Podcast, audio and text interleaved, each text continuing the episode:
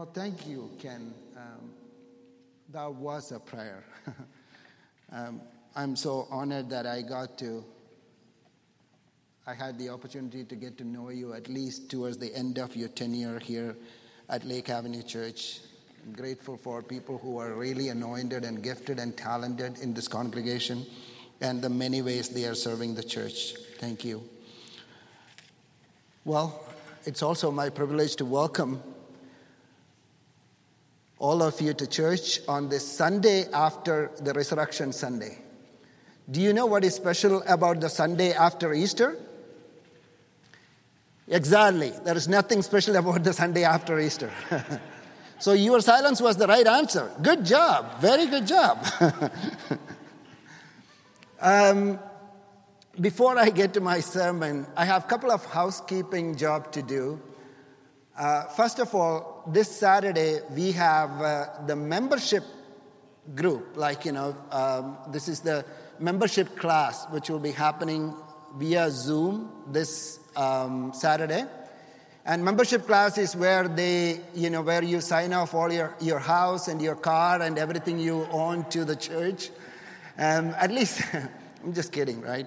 Um, at least that's what many people think. Many people think that, oh, I don't want to be a member. Oh, you know, that's going to be a big commitment. Well, essentially, membership is, is, is for us as pastors to get to know you better and how to minister to you better, to have a, a proper understanding of the demographics of the church and all that. There are a lot of technical details, more so than that big commitment. Of course, commitment is part of that. But I strongly recommend that you check out the membership class because the membership class doesn't mean that you are going to mem- become a member, but that's where you explore the membership of the church and uh, other details of the church. Another announcement I want to make this Sunday, coming next Sunday, uh, we are starting the Mosaic course, and that will be there for seven weeks, all, all the way up to June 6th evening 6.30 to 8 p.m. And my boss, Pastor Scott White, and you all know Pastor Scott White, to whom I'm, I report on an everyday basis. And he's a person, if you know him, he hardly, I've never ever heard him saying anything negative about anybody. You know, he's such a good soul. But this is one time he kind of talked to me in a very negative way. He said, Matthew, you're not doing a very good job at explaining what the Mosaic course is. And uh, you are not really conveying the importance of it. So I thought, okay, I, I, don't want to be that part of my job performance review. And also, and the reason I don't say much about it is it is kind of, I, I am the one who developed it, you know. So I don't want to be like one of those parents who always brag about their children and all that kind of stuff. So I kind of downplay the Mosaic course a little bit. But since he asked, I'm going to take a few minutes just to tell you what it is, okay? Um, I'll come to the sermon very shortly. Trying to find a good way to put this. you know, I consider myself an entrepreneurial person, and I always look at the world and look for problems to be solved. Does that make sense? You know, there are, there are problems in the world to be solved. The, my worldview, that's the way I look at the world. And one of the problem I have, I see, particularly in my field, which is ministry, is that there is an identity crisis for Christians in this, particularly in the Western world, postmodern, post-Christian, post-everything society. And this is obvious in the college campuses I was actually speaking at uh, Claremont College just, just day before yesterday, and I was speaking at uh, the University of Texas last week.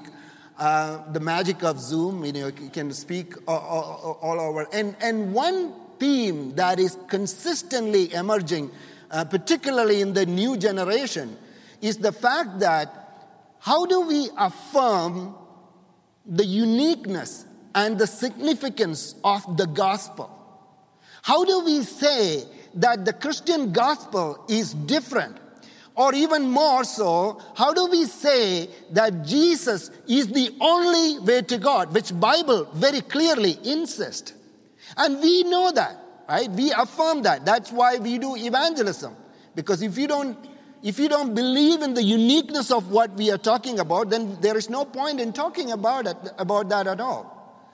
So even though we technically know that Jesus is the only way, and we, even though we technically know that the Christian gospel is unique and significant, uh, and it has something very different to offer, we also are aware of the fact that there are people from other different cultures, other different religions, and other different worldviews in this in, in the society we live in, right? This is not the America in the 1960s and 1970s where Billy Graham could go to a big, a big auditorium and everybody would know what he is talking about because they all subscribe to the very similar worldview. But here, even our own children are exposed to different understanding, and all these worldviews which we hear about are very, very good in some to some extent. Some of these people of other religions or no religion are sometimes better Christians than some Christians we know, right? So how do we how do we how do we juxtapose these two mutually exclusive propositions? On one side, we know that Jesus is the only way to God, but on the other side, we want to be respectful to people of other religions or no religion at all. We should be. We are mandated to be, right? If you don't, then we become intolerant and we become insensitive. So how do we how do we manage this? So this is the problem the way I see it, right? So what I did in the last 12 years of my life and I went and researched six major living religions in the world. I'm not bragging, but I can speak about six major religions, one of which is atheism, I would say, because I consider it, uh, I think that atheism functions as a religion in our society in so many ways. So when I research this, and I can sleep over, I can talk about that even in my sleep. But when you really study all these religions, what you really, what you see is very interesting that all, people of all religions or no religion have very respectful, if not reverential, understanding of Jesus. People of all religion respect Jesus, and some people revere Jesus. So, what I did was developed a series of seminars where we study world religions from the perspective of how these people look at or how they perceive the Jesus we know. And create a dialogue starting from the Jesus they know and invite them to the Jesus we know which is a very respectful way of understanding the other and appreciating the other, and also talking, talking to them about the significance of the faith we have and share our faith in a very respectful way. And more importantly, it also it also enhances our own understanding of Jesus because all we know about Jesus is from the Bible, right? But do you know Jesus is God? Jesus is beyond the pages of the Bible. Jesus can be seen from different aspects and different angle, from different perspective, and that will that will increase your respect for Jesus or understanding and rediscover Jesus in a in a in a very interesting and exciting way. Okay, so that's what the Mosaic course does, and. Uh, uh, it is online and you don't really have to attend the class because it is, you know, after we developed this at Lake Avenue Church around four years ago, a major publisher called David C. Cook, you know, they are one of the largest publishers in the evangelical world. They took it over and they have taken it all over the world. So the Mosaic course is done in various parts of the world because it's online. And uh, but but here, since I am here, I will be able to interact with you and give you, you know, answer to your questions. Um, so we are starting that from next week. I don't think we have a lot of seats left because I, I you know, we don't want to have too many people too. Uh, that might, eh, you know, change the dynamics. But feel free to check out our website, lakeavenue.org, uh, lakeav.org, and the keyword is Mosaic Course. In uh, uh, it's one word, then it'll take you directly to that page. Anyway, since, since I'm done with that, let's, let's go to the scripture today. Feel free to stand with me as I read from John chapter 21. Ideally, I would like to read the whole chapter, but I'm going to give you from, I'm going to read from 3 to 7 so that you'll, it will refresh your memory and you know the story. And Chuck thankfully explained it even better so that you would know what the story is about. I'm reading from the NASB version, John chapter 21, verses 3 to 7. Simon Peter said to them, I am going fishing. They said to him, we will also come with you. They went out and got into the boat, and that night they caught nothing. But when the day was now breaking, Jesus stood on the beach, yet the disciples did not know that it was Jesus. So Jesus said to them, Children, you do not have any fish, do you? They answered him, No. And he said to them, Cast the net on the right hand side of the boat, and you will find a catch. So they cast, and then they were not able to haul it, haul it in because of the great number of fish. Therefore, that disciple whom Jesus loved said to Peter, It is the Lord. So when Simon Peter heard that it was the Lord, he put his outer garment on, for he was stripped for work, and threw himself into the sea. This is the word of the Lord. You may be seated.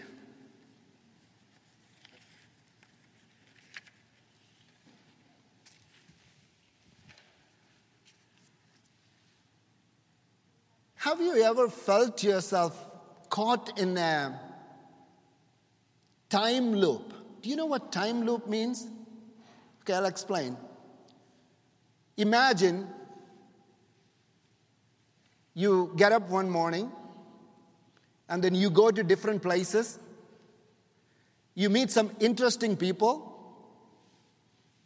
You do some exciting things. And in the end of the day, you get tired and you go to bed.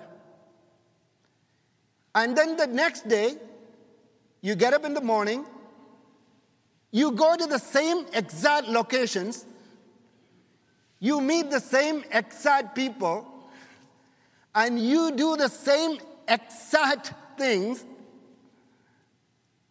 and then you're tired, you go to bed and you sleep. And then the next day, you wake up in the morning, you go to the same places, you meet the same people, and you do the same thing. And this cycle repeats endlessly. So, this is what essentially a time loop means. And I've asked you to watch as a homework to uh, the movie Groundhog Day in 1993, a very popular movie that came out. Bill Murray acting as a weatherman, I think his name is Phil Connors or something like that, where he finds himself in a time loop he gets up one morning, it's actually February 2nd, that's the day he wakes up in his motel room, in, in his hotel room. And the song that plays in the radio, I think it is I Got You, Babe. and then you go to these different locations, meet different people, and then he goes to bed. And then the same, the next day, it is again February 2nd. he wakes up. And same song, I Got You, Babe, playing from the same radio and it repeats. And he cannot get out of this February 2nd. That's the essential story of that movie. And these kind of time loop movies have come out even after that, and even the latest, I think, is, a, is Palm Springs. It has the same theme too. But Groundhog Day is considered a classic, right? And interestingly, during this COVID season, Groundhog Day was one of the most streamed movies of all time. Because, in a strange way, we all found ourselves trapped in a time loop, right? It, we didn't really know whether it is Sunday or Monday or Tuesday because we did the church and the school and the office, everything from our bedroom. We didn't even clean up our room. We didn't even spread our bread, and we didn't even, you know, we didn't even matter whether we wore pants or not. because the Zoom window covered all our transgressions. So we found ourselves doing the same thing again and again and again, and the cycle repeats for almost a year, right? Now, in the passage we read today, Peter finds himself trapped in a time loop. Here, after the resurrection Sunday, they go to they go for fishing. And you know the story. You have heard it preached many times. I'm not going to explain this. But then they see, you know, they have a tiresome day, tiresome night. They are not able to catch anything. Then they hear the voice of Jesus. They see Jesus. Jesus is asking them to cast the net on the right hand side of the boat, and they get this great catch. Now, suddenly, Peter, Peter is reminded that this is not the first time he has been there. You know, have you heard uh, about a deja vu moment? Deja vu, right? You know, because the very first time Peter meets Jesus, at least the very first time he receives the calling from Jesus, is at a very, very similar place. And if you go back and read Luke chapter 5, verses 1 to 11, this episode is described in, in clear details. So, Peter had a very bad night that time, and he didn't catch anything. And the next day he came and he was basically washing the net.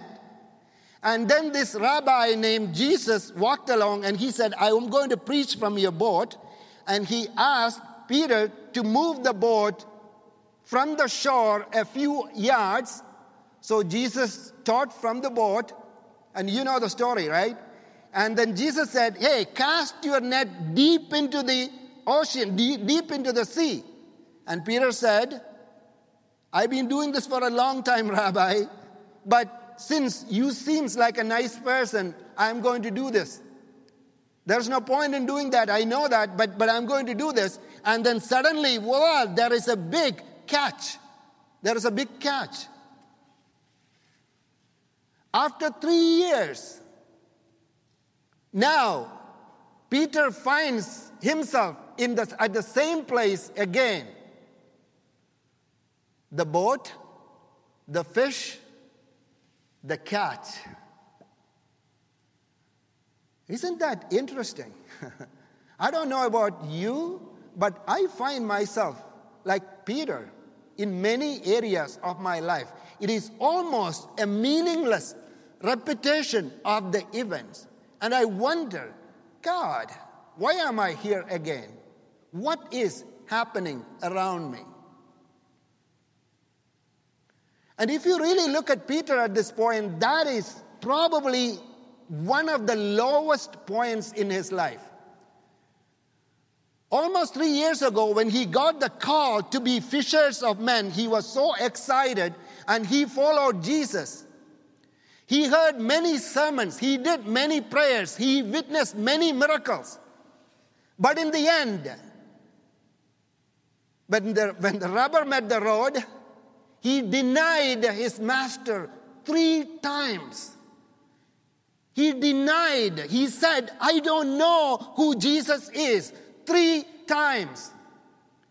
In some sense, it is almost as bad as Judas's betrayal. It is definitely worse than the doubting Thomas, the denying Peter. And Peter discovered that at the end of all this spectacular tenure in my ministry, I have become who I really was before. Nothing really happened to me. I have come back to the, to the, to the place I started. I've come back to square one. And you see a disillusioned leader who denied his master.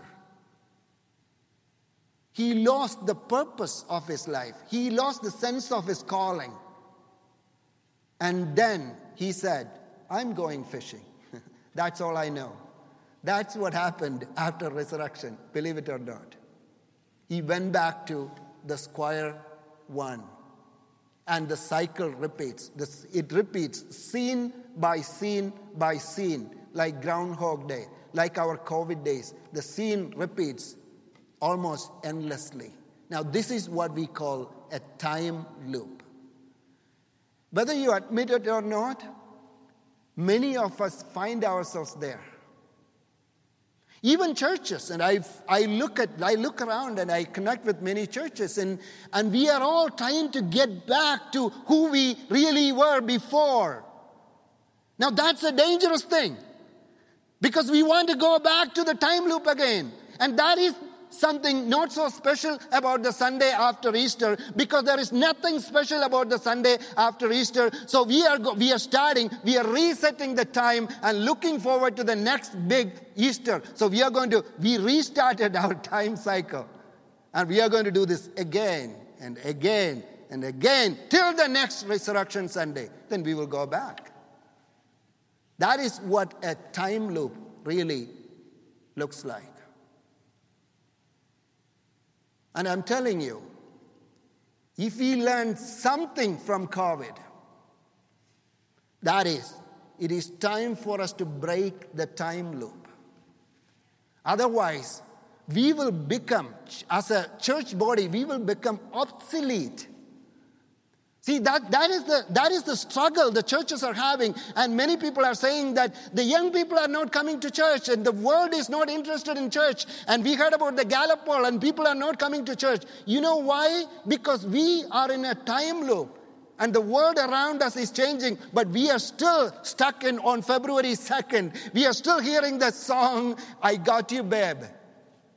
And we repeat the cycle like Phil Connors in Groundhog Day and it is time for us to break the time loop.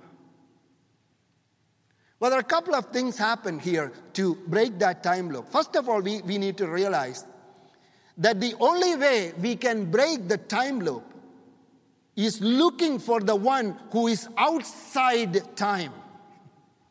Nobody inside the time loop can break it. You have to look for somebody who transcends time and space. And he is obviously Jesus. And but Jesus here, though, the resurrected Jesus is, is a very different Jesus in some way or the other. I don't want to delve too much into the details of it. But the resurrected Jesus was not very clearly identified. Every single time, this is the third time Jesus is appearing to them after resurrection. Even them, they had difficulty recognizing Jesus. So many theologians say that Jesus, after resurrection, had a very different appearance. And uh, there are, you know, obviously there are many, many points we can bring up to prove that. Jesus definitely had a physical body. He ate fish. He had bread in another. So he had, he had a physical body, but that physical body had metaphysical attributes. That's why Jesus could suddenly appear and suddenly disappear walk through the wall, and which he never did that kind of miracles before. So the resurrected Jesus, in some way, was a little bit unfamiliar Jesus. So, in the time loop, that's the one that tricks us because we are creatures of habits, aren't we? We look for the same thing at the same place all the time. But I'm challenging you to break the time loop, look for the familiar voice from unfamiliar places. Look for familiar voices from unfamiliar places. See, in the first scene in Luke chapter 5, Jesus was talking to Peter right from the boat. Right? And in the next, then there was another episode. Jesus came walking on water, and the Jesus was talking to him, him from water.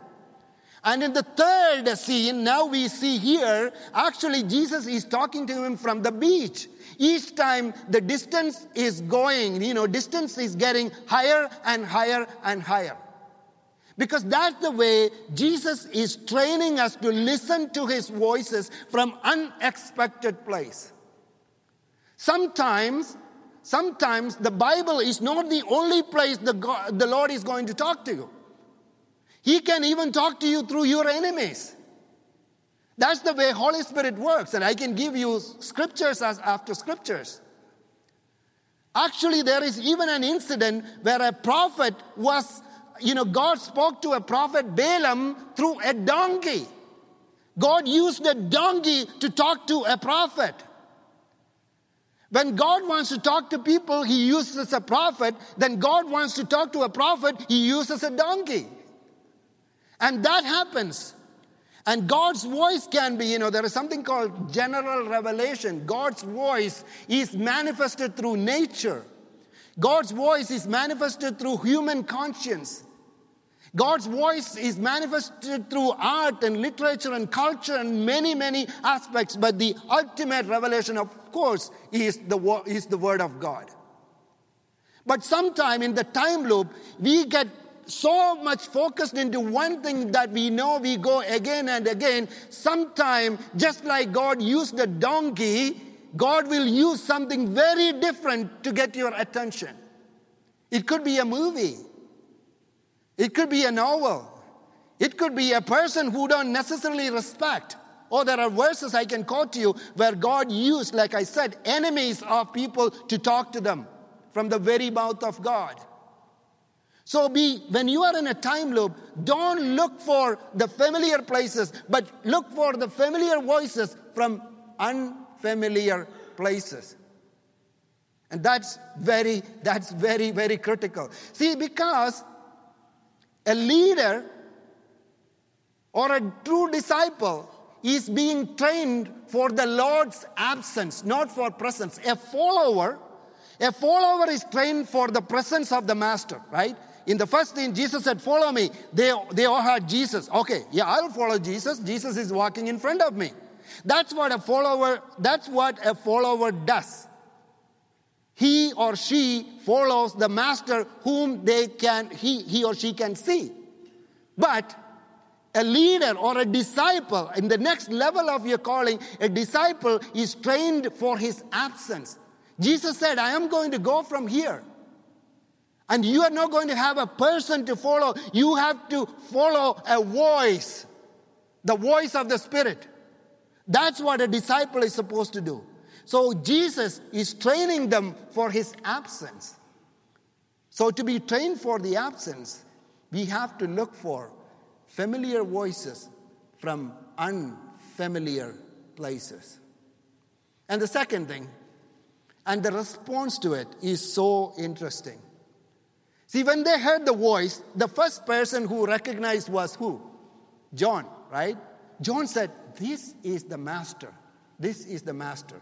And we know John is allegedly the most beloved disciple of Jesus. I said allegedly because John is the only one says that he is the most beloved right? So, but he says he is the most beloved. I, I agree with him. Too. I agree with him too because he was always by the bosom of his master, and he he is so tuned to the voice of the master, and he is the first one to recognize the voice of the master, right? But I always wonder why Jesus chose Peter to be the, the leader of the church. You know, the, the head shepherd of the church. Because there is, there, is a, there is a difference between being a beloved disciple and a, a somebody who leads, leads, the, leads the disciples or being a head shepherd. For example, eh, see, anybody can do things in a, in a great way, in the best way possible, if you really work at it in some way or the other, if, you're, if you have skills and talent. But I always look for the, the first person who does something than the best person who does something. Does that make sense? Because the visionaries of the world are not necessarily the best people. They are the first people to do that. When the, when, you know, for that you need to have a sense of audacity, a sense of courage, not just the gift, not just the talent, but, but the courage to step outside the boat and throw himself into the water. That's what we hear about uh, uh, Peter here, right? Just like Chuck said, uh, like his daughter, like he, you know, Peter became a little girl like Chuck's daughter. He went out of his skins and threw himself outside the water. See, that's the beauty. That, that's something very unique about Peter. You know Peter from different episodes. He is always there, always there to do the first thing. And he has that audacity to step outside and do things for the first time. And he is definitely not the best. He almost always messes up. But the thing is, God is looking for that courage to be the first. And as we sing in, in that song, you know, even today, wild heart. and the, and the courage to step into the unknown. There is another song about Jesus' love, reckless love. These are all very negative words in some way or the other. But that describes Peter. And that's kind of what Jesus liked about Peter too. See, another episode after resurrection, you remember when Jesus, when the women came and told them that Jesus is risen, John and Peter ran to the tomb. And who reached there first? John reached there first. But who entered the tomb first? Peter did. John ran there.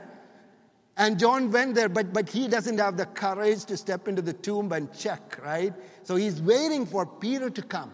And he did the checking, right? So, this is another thing. As a disciple, we need to know that it is not always about being the best in, in your game. It is not just about the, it's not necessarily the star player who always becomes the captain. It is always good that if you can be the best, but even more important, it is about being the first. To have the courage to step outside the boat and to throw yourself into the water when you hear the voice of the master. And that is what's so lovely about Peter. And that audacity to step into the unknown is what breaks the time loop. And in the end, Peter realized a big difference between the first episode in Luke chapter 5 and uh, then the, sec- the, the, the last episode in John 21 is the calling he receives in the end. See, after Luke 5, when Jesus does the same miracle, Jesus said, I will make you fishers of men, right? But after John 21, the same miracle, Jesus said, Tend my sheep, feed my sheep. I will make you a shepherd of people. Now, that is a different, very, very different calling. Being a fisher and being a shepherd are two different callings. I've done both and I have no time to explain this. So I'm telling you, Jesus wants to take you from your existing level of ministry, from your existing level of relationship to the next level. But He is waiting for you to jump out of that boat, swim toward Him. In the first episode, you remember when Jesus said, Jesus did the miracle, the first response of Peter was, Get away from me, Master. I am a sinful man. In the first episode, his immediate response was run away from Jesus. But in the last episode, his response was swim toward Jesus. See, that's what changed the game. That's what changed the time loop. See that so then he then we as the listeners of this story realizes that each time we thought Peter was going in circle from one to the second. Actually, this is a circle spiraling inside. We thought it was the same thing happening. No, it was not the same thing happening. Each time Peter thought it was a mundane repetition of meaningless events, he, Jesus was drawing him closer to him. Jesus was drawing Peter closer to him. Each spiral he went through, it was an inward spiral. See, that's what happens. When you throw yourself out of the boat, even your failures will become a tool in God's hands so that He can draw you closer to Him. Now we realize that even though it was, it seemed like a time loop, the calling he received was a radically different calling between the fishers of men and the shepherd of sheep. And the Lord is calling you to that next level of ministry, the next level of your relationship with Him. And the only person that is waiting right now is Jesus, and it is all in our hands. He wants to train you for His absence. He wants, to, he wants you to learn how to follow a voice, not a person. He wants you to be the first, if not the best, so that He can do something amazing, something different in this world, which is going through this meaningless reputation of even in this world. Whether we admit it or not, even before COVID, isn't this what we were doing? We thought we were going to different places. We thought we were traveling. We thought we were doing exciting jobs. And we thought we were doing a lot of investment. We thought we were making money. But at the end of the day, when we looked at the mirror, didn't we feel that we didn't go anywhere at all? COVID was just a symptom. It was just there to show you that you were always on a hamster wheel. You never went anywhere. You thought you went to different places. And you think once this California is going to reopen, we are going to different places. You're not going to go anywhere. Unless and until we break the time loop. In Luke chapter 5, at the end, a significant difference happened, you know. They had this great catch, and once they had the catch, they brought it on the shore, and the net was about to tear and all that. And then Jesus said, Leave everything and follow me. and they had this great catch and they brought it on the shore, and now they have to leave that and follow him. And I'm telling you, this is the hardest thing I've done in my ministry. God gives you a gift, God gives you a reward, God gives you something, really something you can cherish. Not because you earned it, God gives you as a gift, right? Like as, a, as an act of grace. Then, then he says, Leave that and follow me. And I'm like, Jesus, what do you mean? What do you mean? I didn't ask for this. You just gave it to me. Can I just fry one fish? Because you gave it to me. No. It is exactly how it is written in Luke chapter 5. They left everything and followed him. Even the catch they had, at the exact moment, they, they left everything and followed him. See, that was the kind of surrender Jesus was looking at. How are they going to base their faith? On what are they going to base their faith on? And they had the courage to leave everything, even the gifts of God. You know, just because God gives you something, it doesn't mean that it is for you to enjoy it. Oh, that's a hardest, that's a hard lesson. I'm still trying to learn that. But they had the humility to say that, Lord, we are going to leave that and we are going to follow you. But in John chapter 21, they had their fish, they had their catch. Now Jesus knows that he can trust them. And it says they caught 153 fish. I don't know what that means. You know, if you Google, you will hear different interpretation. It doesn't matter. For me, all that matters is that the fish were counted. 153. That really means that it is accounted for.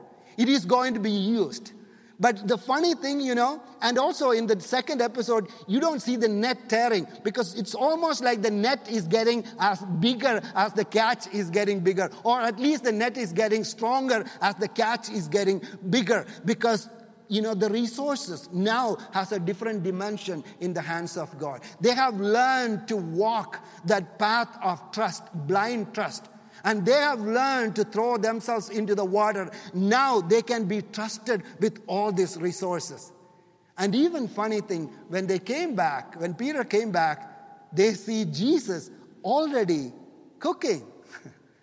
there is a charcoal of fire and there is a grill already and there is fish in it. That's a funny thing. So Jesus was asking them for fish. They had the catch, and before they brought it to the shore, Jesus was already there cooking fish. The fish was already in his grill. And this is the supernatural provision to which the Lord is calling us. All the resources He gives, it is all a matter of building our trust, but we cannot trust on our resources. We have to trust the Master. Because it is never, that is the lesson Peter had to learn in the time loop. It was never about any of the sermons I preached. It was never about the miracles I was part of. It was never about any of the prayers I prayed. It was all about the Master. And it is that recognition, it is that realization that is happening in the time loop, which took him to the inward spiral. And where he came closer to the heart of the Master. He came to the very center of his calling. And do we have that kind of faith to trust in the Lord? And I'm going to close with a story. It's not a story, it's from my real life. You know, when I transitioned from, I call it technology to theology, some of you know that my background it was different anyway. Uh, when I was a- age 30, uh, was exactly 20 years ago. I just crossed 50, so don't wait, don't waste your time calculating. But, uh, but it was year 2000, and uh, I found myself in a place that I had a great job. I had a very colorful career as an engineer, and uh, I have a beautiful family, and you have seen them. And but I found myself in this, you know, there's this trust there is this deep groaning from my heart, and I wanted to do something for the Lord. Because I realized that all the success I had with money, with career, with everything I had, and thankfully I'm grateful. But then, even with all that, I felt myself empty and shallow. Yeah, I'm a Christian, I pay tithe, I go to church, and I do many other stuff, but there was something that is missing, and, and that, that groaning that came. And then I wrote to a friend this is just before we all started emailing and all that. Uh, I wrote to a missionary friend of mine in India. That he was the only missionary I knew. And he works in the northern part of India. If you know anything about India at all, the southern part of India is mostly Christian. That's where I'm coming from. But the northern part of India, hardly any Christians. It's very dark in, in, in, in the sense of spiritual, uh, from a spiritual perspective. Anyway, Finney is a guy who does in one day that I do in maybe three months because he is he he sometimes crosses the border to China from northern part of India and baptizes people in bathtub and you know that, that's a kind of a that's a kind of a real hardcore missionary Finney is and I, I really respect him. So I wrote to Finney saying that hey Finney I found myself in this position like you know I want to do something for the Lord. Can you pray with me? I want to do something for the Lord. I want to discern. So Finney wrote a letter back to me, a handwritten letter. I still have it in my office. And this is what Finney said Matthew, never pray that you want to do something for the Lord. Who do you think you are? this is the exact word he said. Who do you think you are? Our God is an omnipotent God. He doesn't need you to do anything. So always pray, Lord, you do something through me. Don't say that you want to do something for the Lord. You cannot. But always pray that you do something through me. That I'm so glad that I got that lesson at the very, very beginning stage of my ministry. I have, hung, I have hung out with many Christian celebrities and people who do many things for the Lord. If only they got many of this basic lesson, it would have made a tremendous difference in the way the ministry was dispensed in this world. And that keeps me humble. And that is the lesson Peter learned in that time loop. It was never about him. It was never about him performing a miracle. It was never about him praying. It was never about him delivering a sermon. But it was never about the fish he caught. The fish is already in the grill. The Lord has already made the way. All he is looking for is your willingness to break this time loop. So wait to hear the voice of the Lord from unfamiliar places and be the first if not the best. Throw yourselves out and don't run away from Him, but swim toward Him. I'm going to close with a prayer.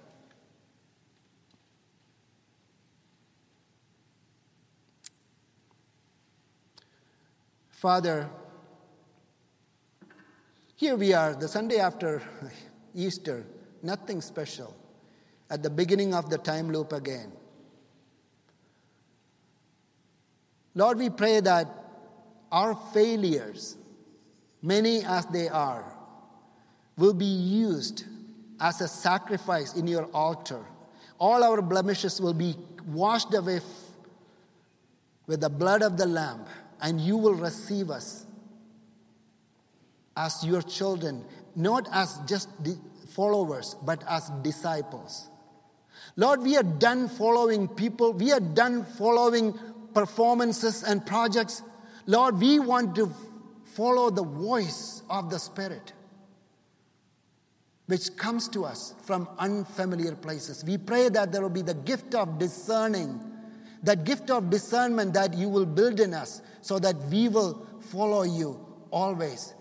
And to the deep into the ocean where we learn the mysteries of the cross and where we will be able to convey and communicate this with confidence and with compassion. And we will break the time loop with the Master who transcends time and space. And we pray that we will lean into your bosom and to receive the fish that is being cooked in your grill, and that we will flourish not only in our spiritual life, but in every areas of our life. And the same we pray for Lake Avenue Church as a community of Christians with foundations 125 years old. We will break the time loop. We will leap into the new era, the new season of ministry that you have given to us so that we will be the actual beacon of light. That white cross that on top of this church, oh Lord, will become a shining light for people who are driving through this driveway and they will find something attractive and they will take that exit and come here to see what the Lord is doing here. So here we are surrendering ourselves to throw ourselves into the water, catch us, and make us the shepherds of sheep. In Jesus' name.